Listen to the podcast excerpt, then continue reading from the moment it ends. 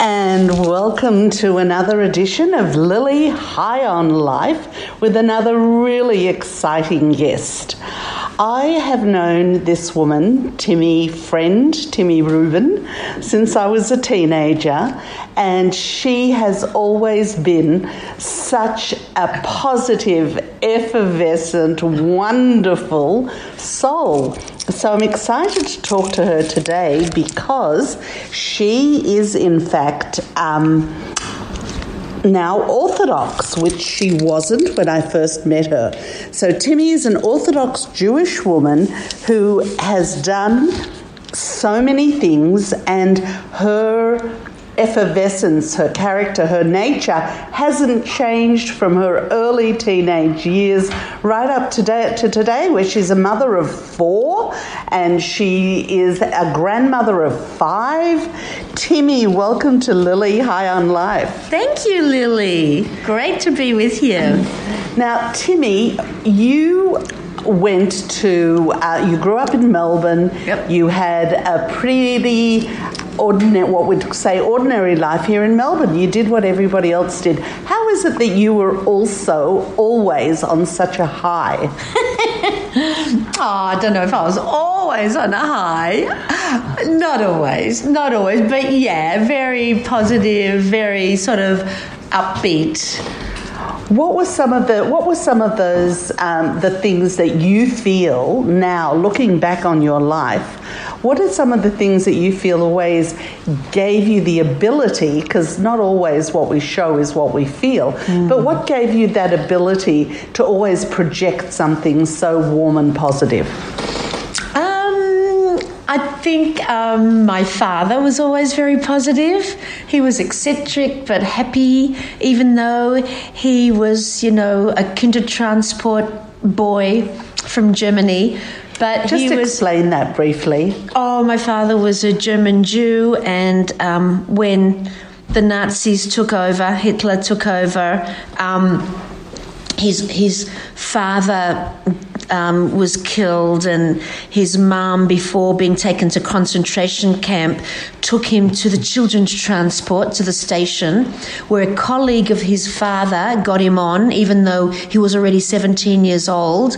So he got on the children's transport that was going to England. So he escaped Germany um, when it was after that it was too late for it, but the children got out. So there were people that were organising the escape of Jews because it was pretty eminent that the Holocaust was coming, and he was fortunate enough to be on one of those transports. How exactly. Did he, how did he make it to Australia? Just briefly.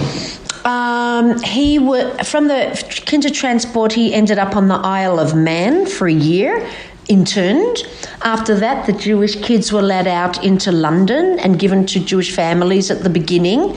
And his sister, Mariana, she just I think it was just after Kristallnacht in Germany, a relative, actually the mother of Paul Gardner, came with her husband to visit the family, relatives, and my aunt Mariana, who's very attractive, she gave a picture of herself a beautiful picture. And she said, just please, I need to get out of here. I'll do anything. Would you be able to send me papers to go to Australia? I'll clean floors, I'll babysit, I'll do anything. And they did. Wow another amazing story of which there are so many. So your dad made it to Australia with her? Uh, no, she came straight from Germany to Australia. He went with the Kindertransport to England and was in England for a few years, where he, he worked in the day, then in London, and became an optometrist at night. And then a few years later, um, he actually met my mother in Habonim in London and he, he went on one of the ships. Um, with your mother once they were married? No, they married here. He went by himself. He was almost on the Dunera, but he was going out with another girl, and so he missed the Dunera. Um, then there was the Arandora Star, he missed that one too because he was out for the night. But then he caught another ship to Australia where his sister was, and then my mother followed him. She actually followed him out. Yeah. How, what a gorgeous story. I don't think I've ever heard any Holocaust story where somebody was supposed to leave Europe but was was was dating and missed the ship. Well, he was safe. He was in England. I mean, Yeah, of course. Look, there were bombs. He told me about dances that they had while the bombs were falling in London, but they were pretty safe in London. Just gorgeous. he was um, always a ladies' man. Now, you then, what was it that um, that got you to think about converting to Judaism? Because being Jewish, you can be Jewish. You don't have to be observant. You don't have to be Orthodox. Right. And this was pretty much your background for all your growing years. What was it that actually got you to um, to consider becoming Orthodox? Um, becoming observant was never actually part of any plan. Not at all. Not at all. So, what was it? Well, I was searching. I've sort of, you know, done the sex, drugs, you know, the whole party scene, like all of us. Well, now that you mention it, yes. Um, and so, what, what, you know, and what, what was it? Well- having, especially having gone through all of that, you were very, uh, you had a lot of leeway in your growing years, much more so. Oh, much more than most of my friends. My parents were really permissive. But it, being so permissive and having such a great time, but there were very few boundaries. And after a while, I I needed more. Uh, Not just boundaries. I, I was looking for something more. I knew there was more out there. My father was always a very spiritual person. He was always talking about life after life and the soul, and that there are different dimensions occurring simultaneously. He used to t- go to gurus and meditation seminars, and I'd often go with him, but none of it actually satisfied me. But I was searching, and then one day, through a girlfriend that came back from Israel who became religious, who became observant. Uh, cut a long story short, but I I was living with my friend Sharon, and in Peel Street, Windsor, and there was a knock on the door. And I was in the shower at the time. And in those days, I just put on a towel and went to the door, and in front of me was a Lubavitcher. That's, that's an Orthodox Jewish man who looks like an Orthodox Jewish man. Exactly. To cut a long story short, my girlfriend had come back from Israel Orthodox, and so I saw that he was Orthodox, so I hooked them up so she would have somewhere to go for Shabbat, for the Sabbath meals. And then after a while, they invited me. And through a long story, I met a Hasidic rabbi called Reb Zalman Serebrensky. He was an elder, elderly Hasid. So Hasidic um, really means it, not just Orthodox, but from a particular sect, um, a particular Orthodox sect. How old were you? At the time, I was in my, oh, I was about 26, 27. So you'd you'd sort of been dating. You were at that stage. You'd been to these things with your dad. Were you actually listening and taking in and having discussions with your dad about this sort of thing? Yes. Yeah. So I mean, was- from when I was a child, my father used to sit on my bed, putting me to sleep, and we would always have deep spiritual discussions. really. He used to say to me that nobody really dies, only the body dies, but the soul never does. It goes on to an, a journey to another dimension. Now, your mother was a pretty prominent, pretty professional, pretty powerful woman. Was she also in, into all of this as well? Look, she wasn't so much into the spiritual side, but with my mother, every second word was Jewish or Jewish community. She was such a high profile person in the Jewish community as senior social worker at the Jewish Welfare Society. And I always, always saw her every night going to Jewish welfare meetings or B'nai B'rith meetings, and she encouraged us to go to Habonim, and everything was Jewish, Jewish, Jewish, Jewish. And I also always saw my mother helping and connecting people. And so Jewish was more cultural than actually uh, following rules of Orthodox Judaism for you. Absolutely. I mean, we had Friday night. We always had, you know, the, lit the candles on Friday night at some time on Friday night, and we always had challah but and and we always had the family together, etc., etc., and and celebrated Pesach, and we actually went to the temple, the the, the Reform, Reform synagogue. synagogue. Yeah, they, my is- mother was a big macha in the in the Reform shul. This is um, a little surprising for me in terms of the spirituality component because I only came to it much, much later, and now it's my life. So, to um, and we never talked about things like that. We just lived life and we had fun and we, you know. But so, tell me a little about these conversations and about this um, other aspect of life that you were so um, familiar with, but you didn't share it outside, or were there certain people you shared it with, or how did it all? How did you um, integrate it to where you were really looking for something spiritual, but it wasn't something that you talk about with people? I guess it was just part of my relationship with my father that he was always this ethereal, artistic, uh, spiritual person. And um, when I used to go into bookshops, instead of going to the books in the fiction department, I always went to the part of the library where the books were about the soul and where the soul goes and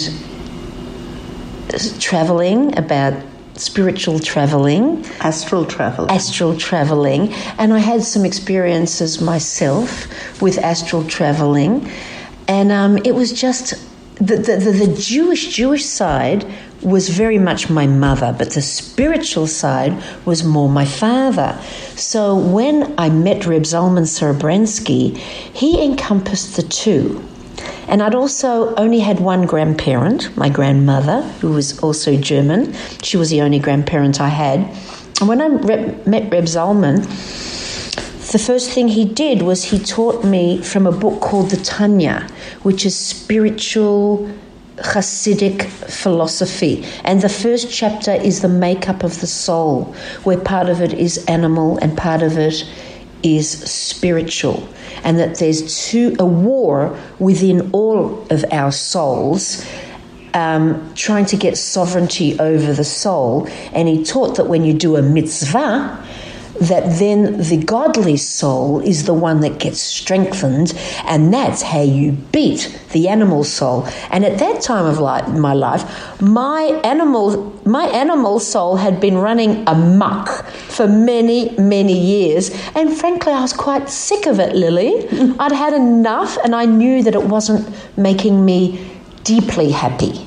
And that's amazing because from the outside, it was like, well, we want to hang with Timmy because she's always having so much fun and she's always enjoying everything so much. Look, it was. Look, I was, and I oh, obviously very happy now. But I always was a happy person. But I don't think I was fulfilled. What it sounds like is that you're actually 20 years ahead of us Ah. because you had that maturity, that's that spiritual maturity together with what you were doing.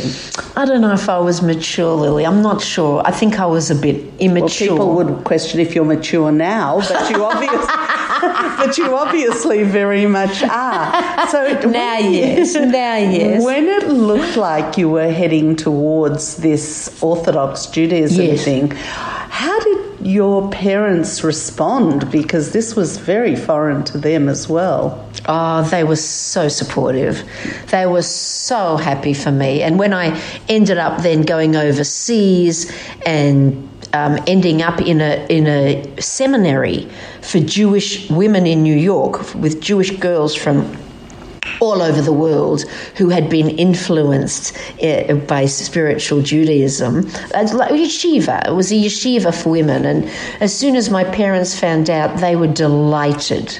And Really? absolutely, Both of both of them were absolutely delighted. And I remember my mother, as soon as I became religious, she decided to make her kitchen kosher when she knew after a few years that I was coming home so that my family could eat at her house. So was it was it an up just purely uplifting for you to be in this community which was all ultra orthodox or was it also a Oh. little difficult or strained? At the beginning, it was exciting but awesome and awesome in a way like I didn't know if I'd be able to hack it for too long. I thought, look, I'll try it on for size for a month.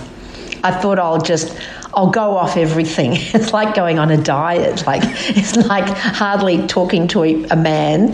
It's it was like eating kosher, which I thought, oh my god, I don't know how I'm going to keep this up, and throwing myself into the learning of Hasidus, of Gemara, of Chumash, of learning how to daven, to pray, tefillah classes, davening classes, and it was sort of one step forwards and one, and two steps backwards. I mean, Now all of that learning was it more a wow this is really interesting or was it more a gosh now I can see how it all fits into life?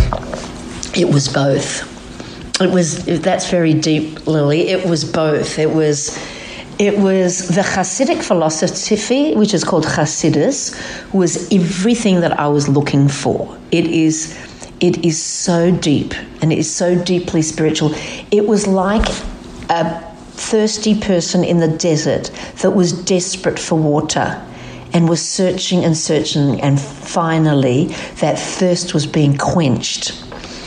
On the other hand, it was also a bit strange being in an ultra orthodox community where everybody was like black and white. The men were all wearing black hats and white shirts, and the women were all very modestly dressed, and that was also a big strain of having to dress modestly. What was it like relating to the these women that were now your new friends? Well, in the yeshiva, they were similar to me, but a little bit further along the line. We were all balei tshuva, which means uh, the master of return. I wouldn't say that I'm a master of anything, but tshuva is somebody that changes their life and becomes observant and goes back to their roots.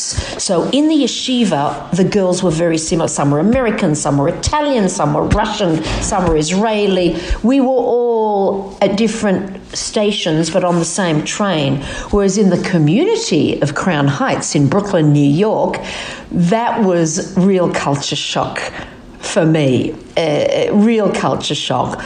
But because Chabad as a movement is into outreach, even though I was wearing a harlequin dress from Goa in India and a yellow and white striped jumper, making me look like a lollipop in that surroundings in that area, everyone was understanding and welcoming. Did you share stories with the girls that were learning with you about what their backgrounds were? Oh, absolutely. I mean, there were actresses from LA, from California, that realized that that life was a bit empty. There were Russians, there was an Italian woman girl that was converting to Judaism. There was um, tough Israelis that somehow started seeing the light. Um, a lot of Americans from every state in America. There was English. There was hardly any Australians, actually. It sounds like an amazing environment, but obviously something that you'd been preparing for since you were younger. Uh, yeah, I mean, I didn't know I was preparing for that from when I was younger. I had no idea, not in my wildest dreams, but it was the most wonderful cocoon like experience where it was in some ways where emotionally all the teachers who were brilliant the headmaster the male teachers the women teachers they were the creme de la creme of, of Hasidic teachers, women role models. Not only did they have 10 kids or 11 kids, but they were also running the community, they were head of different organizations, they were powerhouses. And the men also, they were men that I could really look up to and respect with incredible Torah knowledge. And it was exciting. Timmy, how is it that through all of this, you, you you're sort of fully immersed? It's a community that you that is so different. You're becoming more and more en- enamored with it, and so you can see yourself going down this path. But you don't intrinsically change as a person and a human being. You keep the same sense of humor. You could, you know, it's mm. you don't become a sheep, one of the, you know, just just trying to emulate exactly what you see. Right, right. Look, a lot of very, very sincere Balei Tshuva, people who return to Judaism, do swing from one side right over to the other for a while because they so much uh, don't want to go backwards. So they do a 36, 360 degree turnaround. I never managed to do that. I sort of only, only, I think, went 180 degrees. I became observant and I'm still growing. I hope I, to grow more and more and more. But somehow, with my personality, well, one of the teachers said, when becoming observant, take your own personality into that. You don't have to become somebody else. Mm. And I couldn't anyway. Even if I tried, I couldn't become anybody else. I just, I wouldn't be able to do it. So. and, and, and we're glad you couldn't. Thank you, Lily. and then they found you a perfect husband. Yes. Yes, that was a miracle. Now you would another think, miracle. You would think they would want to put you with somebody who had been Orthodox all of his life to reinforce what it was that you were learning. So just talk a little bit about how that didn't happen. Thank God. Look, it wouldn't have worked anyway. I think some most of the guys that were born into it wouldn't have considered me or had much in common with me, whereas a lot of balei Tshuva, not always, but many balei Tshuva marry balei Tshuva because you've got that secular background of in course. common. And when I met Kalman, which was through a matchmaker, it was a shidduch, it was through a matchmaker, and it was, it was even on the first phone call, before we even saw each other, we realized how much we had in common because we were both sort of hippie wild, wild hippie ish, um, a little a little different, you know, but spiritual seekers. Um, I still get chills when you're talking about it. uh, would do things to the nth degree, sometimes to the point of being ridiculous and always nearly killing ourselves. Especially me. I mean, remember in India when I was in a, on a motorbike being chased by a bikie gang. Don't ask me why, but I, you know, I nearly ran off a cliff and just got out of India by skin of my teeth. I mean, did for me it was always on the edge, wanting to be more and more and more on the edge. And interestingly enough, finding Torah and mitzvahs, it's it's the, it's another edge, but it's a secure edge and it's deep and meaningful. But it's also on the edge because you're striving to do things that, that's hard, that's hard but fulfilling, and some of the mitzvahs are not logical, and you're really, really growing in leaps and bounds, especially at the beginning, especially when you're starting. So, Timmy, for me personally, I mean, I've always been Jewish. I've always had, sure. I went to an Orthodox school. I've got Orthodox friends. You did, I and I didn't. Yes. And I really respect all of that. But having to keep all these rules and regulations was so off putting to me. What was it that really got you into it mm. and, and, and gave you the the, the will that to, to keep doing it and to keep going. going when you when you I mean just even now the concept of having every part of my life mm. dictated how it should mm. be I just couldn't imagine it.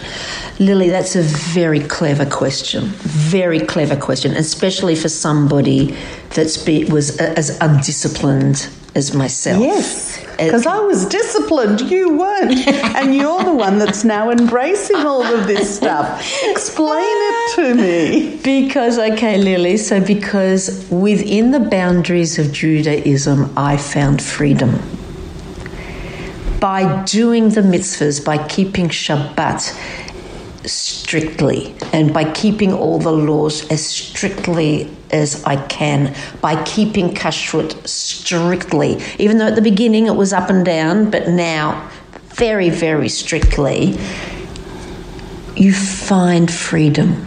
It's like when a ballet dancer it practices and practices and practices, and then they get that pirouette completely perfectly. They feel some sort of freedom. So you know what the goals are. You know what the goals are, but also in Judaism, once you start keeping them, you start to see the world through different glasses. You spiritual, spiritually things start happening, and you feel God in your life much more acutely.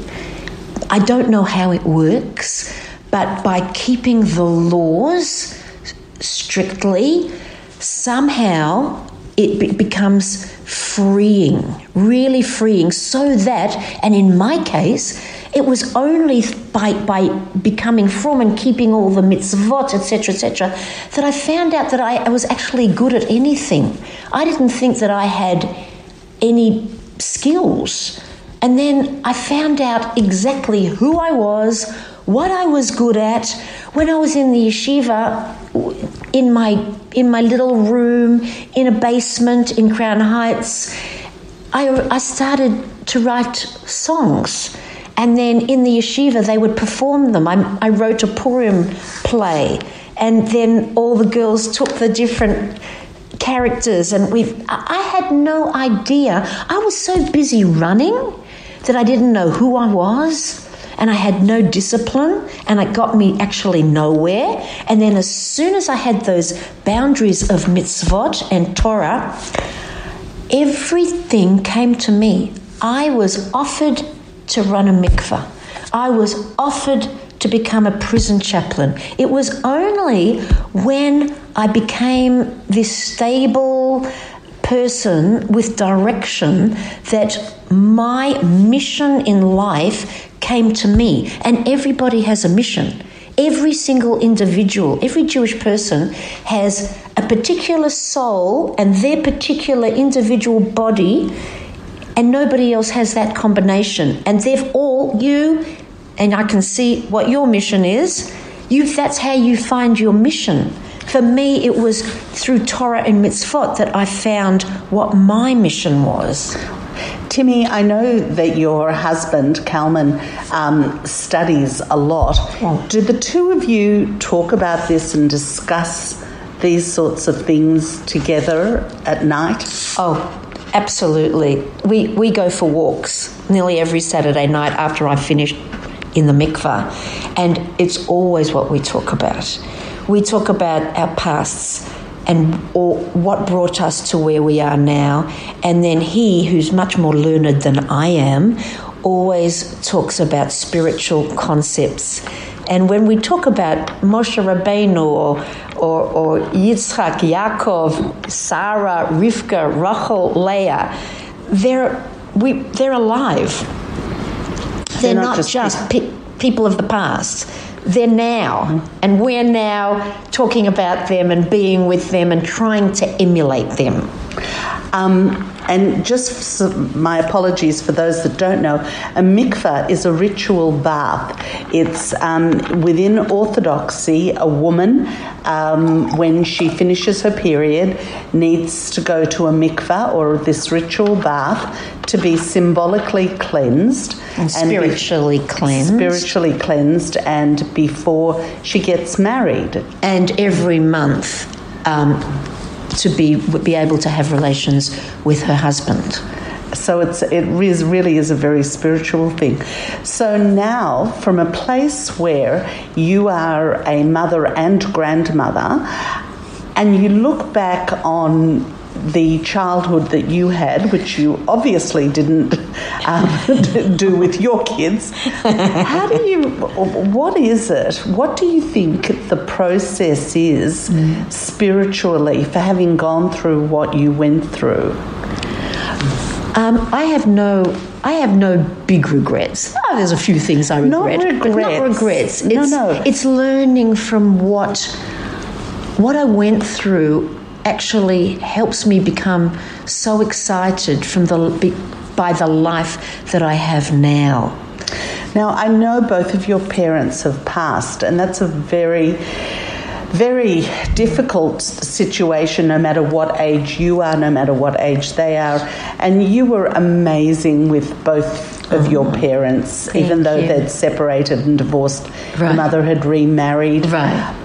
What was that time like? Those those last months, that, because we never know what when the final date is. Mm. But could you talk a little bit, especially with the spiritual background that you have, about what it was like was like most people who have elderly parents, it was quite agonizing uh, watching. My father had very, very severe dementia, and he lived next door to me, and I used to look after him and had people staying there looking after him. And then he had to go to a home because the dementia was so bad. But and then with my mother also, after he passed away, I was looking after mum, and she ended up in ME Monash. She had a dementia also towards the end. It was agonizing watching them, but then I kept thinking, what does God want? Why is God, Hashem, doing this? And then I was thinking, maybe they looked after us, so now we're meant to look after them and usher them into the next dimension. And that made it much easier for me. Being a religious Orthodox Jew, I I believe that everything comes from God. There's no such thing as a coincidence or an accident. So it was easier for me to go with it and just be there for them and nurture them and hug them and kiss them and stroke them and organize whatever I needed to organize because I realize that it's part of the plan. It's all part of the plan. So it was easier to accept. And even perhaps a time that you could properly have enough time to say mm. goodbye. Oh, absolutely, Lily. Absolutely, absolutely. Over and over and over. Because when we bring children into the world, we mm. know when they're coming, and it's exactly, exciting. exactly. But it's never the right time to let to go of good. anyone you love, let it's alone true. your parents. It's true. That's really true. So, what's the life lesson you learned from your mother? Oh, my mother, she was just all give. She was all give. She would give and give and give, and she loved it. And I saw it made her high. It made her happy. She loved connecting people. She loved adopting ba- adopting babies to families that they thought would fit. She loved putting people into home, like instead of being an institution, into a group home. And she did what she did made her happy. Made her happy. She was always giving and helping, and I think I learned so much from her from when I was a baby on her hip. And I think your dad a bit the same, yes. My dad, oh look, he was just a, a all loving, positive, very unusual father, very unusual, but highly intellectual, which I loved, but he also loved people. And um, he was like, he was on another planet.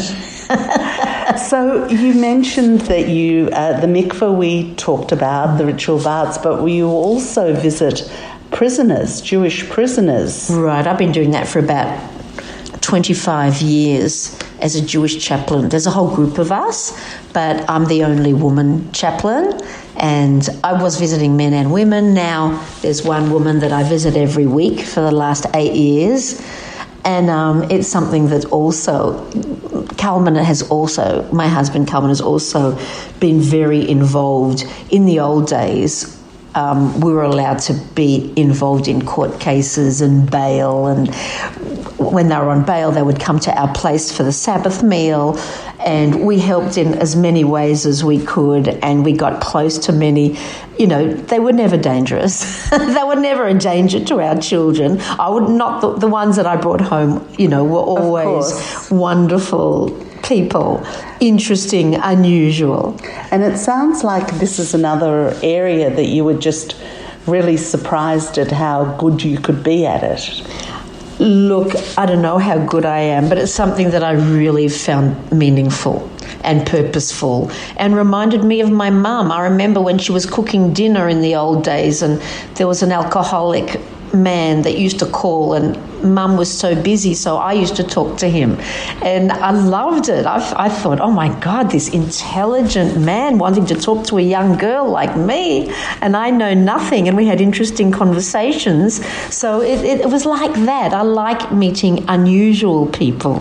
Timmy, do you get really angry or upset very often? Oh, I get sometimes worried. I think I think that when you have kids and grandkids, there's often a lot to worry about. Um, occasionally, you know, I'll get hurt or upset, but I've got a pretty high disposition most of the time. But look, I'm human. You know, things get me down too. And that's important as well because. Yeah. As, as much as you're so positive and, and upbeat so often, every single person yeah. has times when they're down a little bit. Absolutely, it's absolutely. Just, how do you get out of it when you feel a bit down? Oh, I often talk to my husband, Kalman, and if he's not around or if we've already exhausted the conversation, it'll be with my best friends. Yeah. It's always talking to friends, always talking and to friends. You have a lot of friends that you've had from childhood. Oh, definitely, definitely. Being becoming observant didn't affect any of that. Jewish and non-Jewish friends. Both, both. So, how do you? What is it that allows you to maintain such long term relationships? What is it that you believe hmm. about yourself and about people? Look, it's all about investing. You know, if you invest yourself in a, in a relationship, it's forever. If you really love somebody, it's forever. And especially now that I don't have parents anymore and my sister lives in Israel. So I make my friends my family. Mm family, uh, friends of the family that you choose to love. Exactly. and they're the ones you choose. Exactly. So there's so much security and love and enjoyment being with people that get you. So I've got different circles. I've got the non, the old friends, and I've got um, different older friends who are not observant at all, Jewish, not Jewish. Then I've got my frum friends. So it's beautiful to have you know, different friends fulfill different needs. And I love having friends from all different areas of my life. And it's great to have, mm. and even to recognize that you have different needs. Exactly. You're, it's not, nobody is a one dimensional person. Exactly, Lily. And it's, now you have brought forth these four amazing children. Oh, thank God who have all cho- chosen to be Orthodox right. and to remain Orthodox. Right. That kind of pleasure or nachas right. that, that you get from that. Yeah, that's amazing. Talk a little bit about that and the rewards in that. Oh, look, uh, look, even if they weren't observant, I would still love them just as much. I once you love your child, you know, child, you, you, you hope and you want the best for them and you like them to to grow up in the way that you've you know nurtured them. But if they didn't i would love them just as much. But i do derive a lot of nachas. I would say our most observant they're all they're all religious. They're all chabad. But ari our eldest is the rabbi of north queensland.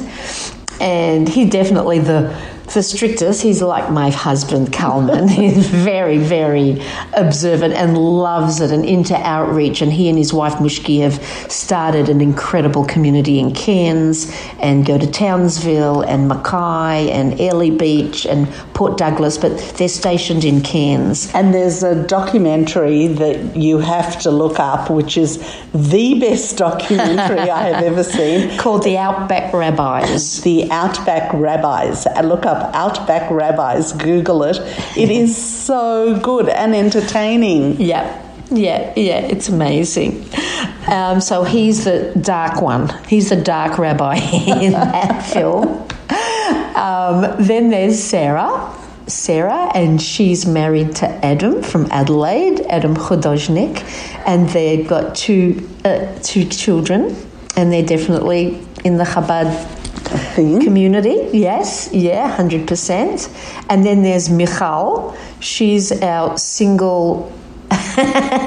single Just for daughter now. for now for now please god not forever and she's you know chabad bit modern but definitely a chabadnik and she's a character she's living the living the life in new york at the moment and absolutely absolutely and a, a charming, beautiful, incredible soul, Michal. And the youngest one? And the youngest one, Yoni, he became a rabbi, but he doesn't want to work as a rabbi. He's now studying law here.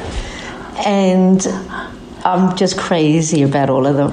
So, um, you were saying that even if they weren't Orthodox, you would still love them Of and you'd still care for them. Of course. Talk a little bit about that acceptance of people who they are and where they are, and some of your involvement in the non Jewish community as an Orthodox woman.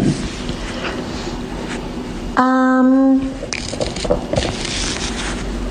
you mean I mean, um, your you, your kids did follow in your footsteps, and that's wonderful. And you do a lot of outreach work Right. within the Jewish community. and they but- and they they were always very comfortable with everybody because we had prisoners we have non-observant family we have non-observant friends So it was who are very- re- like their aunties and uncles so they were brought up in such an eclectic eclectic household where we were the frum family but all the aunties and uncles and cousins were not some in Israel and some here and somehow it it it it made them all rounders, but also it entrenched their Yiddishkeit, their Judaism. Right, It made made, it stronger in a way. And is there a difference with the way that you work with the Jewish community, which is obviously, you know, the mikveh and all of that, and the prisoners you see, they're all Jewish. And I know you also have interactions with the non Jewish community. Sure. Not only here in Melbourne, but also in America when you go back to Right. where your husband is, because Right. his family was not Orthodox Right. as well. Right. What is there? Is there? And I'm very much appreciate that you always are who you are, um, but at the same time, you are who you are. But is there a difference with the way that you interact with, say, people in the Jewish community and people outside the Jewish community, and especially with um, work experiences or um, not necessarily, sorry, but what I'm getting at is not even necessarily a way of explaining your Judaism to people who are not Jewish. That's not it at all. Right. It's like being an Orthodox Jewish woman, you're just a normal woman, you happen to be Orthodox. Right. And so, how do you find that in interacting with people who are not even Jewish? Right. Funnily enough, I just feel comfortable with everybody. I don't. I don't see So you don't divisions. No, I don't really see divisions. I'm, I'm, I'm aware of who's Jewish and who isn't, and who's Orthodox and who isn't. But but it doesn't define people. Or change the way you interact with them, Not which is all. a really wonderful Not thing. Not at all. Not at all. And that's really one of the uh, one of the really terrific things about you Oh, and the way that you. you've been. So, Thank how you. do you find um, America and going to America? Um, I love going because we go, first of all, we go always go back to New York to where it all started for me. You know, becoming observant. We go back to Crown Heights. We've also got our daughter Michal there. So it's wonderful to see her and go to all the fantastic kosher restaurants, go to the grave of the Lubavitcher Rebbe where we pray, see all our old friends, go to the des- synagogue. just describe, just very briefly, the concept of the Lubavitcher Rebbe, who he was, and how his grave now is still 25 years after his death, um, a, a place that people come to. Oh, look, a Rebbe is not just a rabbi. A Rebbe is, oh, he was a giant of a man, a spiritual leader of a whole generation, like the Moses of our generation. That's how we Lubavitchers look at the Lubavitcher Rebbe. I was just so blessed to be there and to be able to see him and interact with him for those about you know the four years when I was living in New York. So the the belief really, and he really did give away dollar bills to Oh. everybody that came to see him. every Sunday he would give to encourage charity or tzedakah, which re- really means righteousness, but to encourage people to give. So you'd go past and he'd say something and he'd give you money. When we went to Australia, we got a blessing for coming to Australia and he gave us dollar after dollar after dollar. And our, our Ari, who was a little baby at the time, he was a three year old, he just kept giving him dollars, dollars, dollars.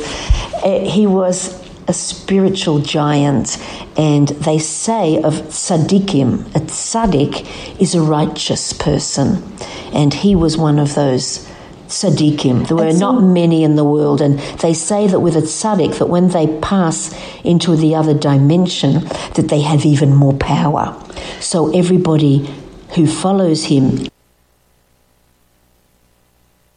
in the paper recently on, on Facebook, I've been reading that non Jews and supermodels and actresses actually also go to the grave of the Lubavitcher Rebbe and write a note and put it into his grave and ask for blessings. These are non Jews. As uh, I just feel that it, Naomi that this- Campbell. yes, this, this new level of spiritualism that's Yeah. generally coming into awareness is really what it's all about. And for me, and the reason for Lily High on Life is it's like for me, it's a spiritual thing, but it's simpler than that. It's more about. You don't have to be unhappy for a moment. It really is up to you. Exactly. Exactly. You decide you're in charge, you're in control. Exactly. Look, things happen. Difficult things in life can happen. They always happen. Everybody's got something. There's always ups and downs, but we have a choice of how we deal with it. So, Timmy, you um, you've you've had these children. You've got more and more grandchildren coming. Alavai, you're traveling. Are, are there things that are there still things that you'd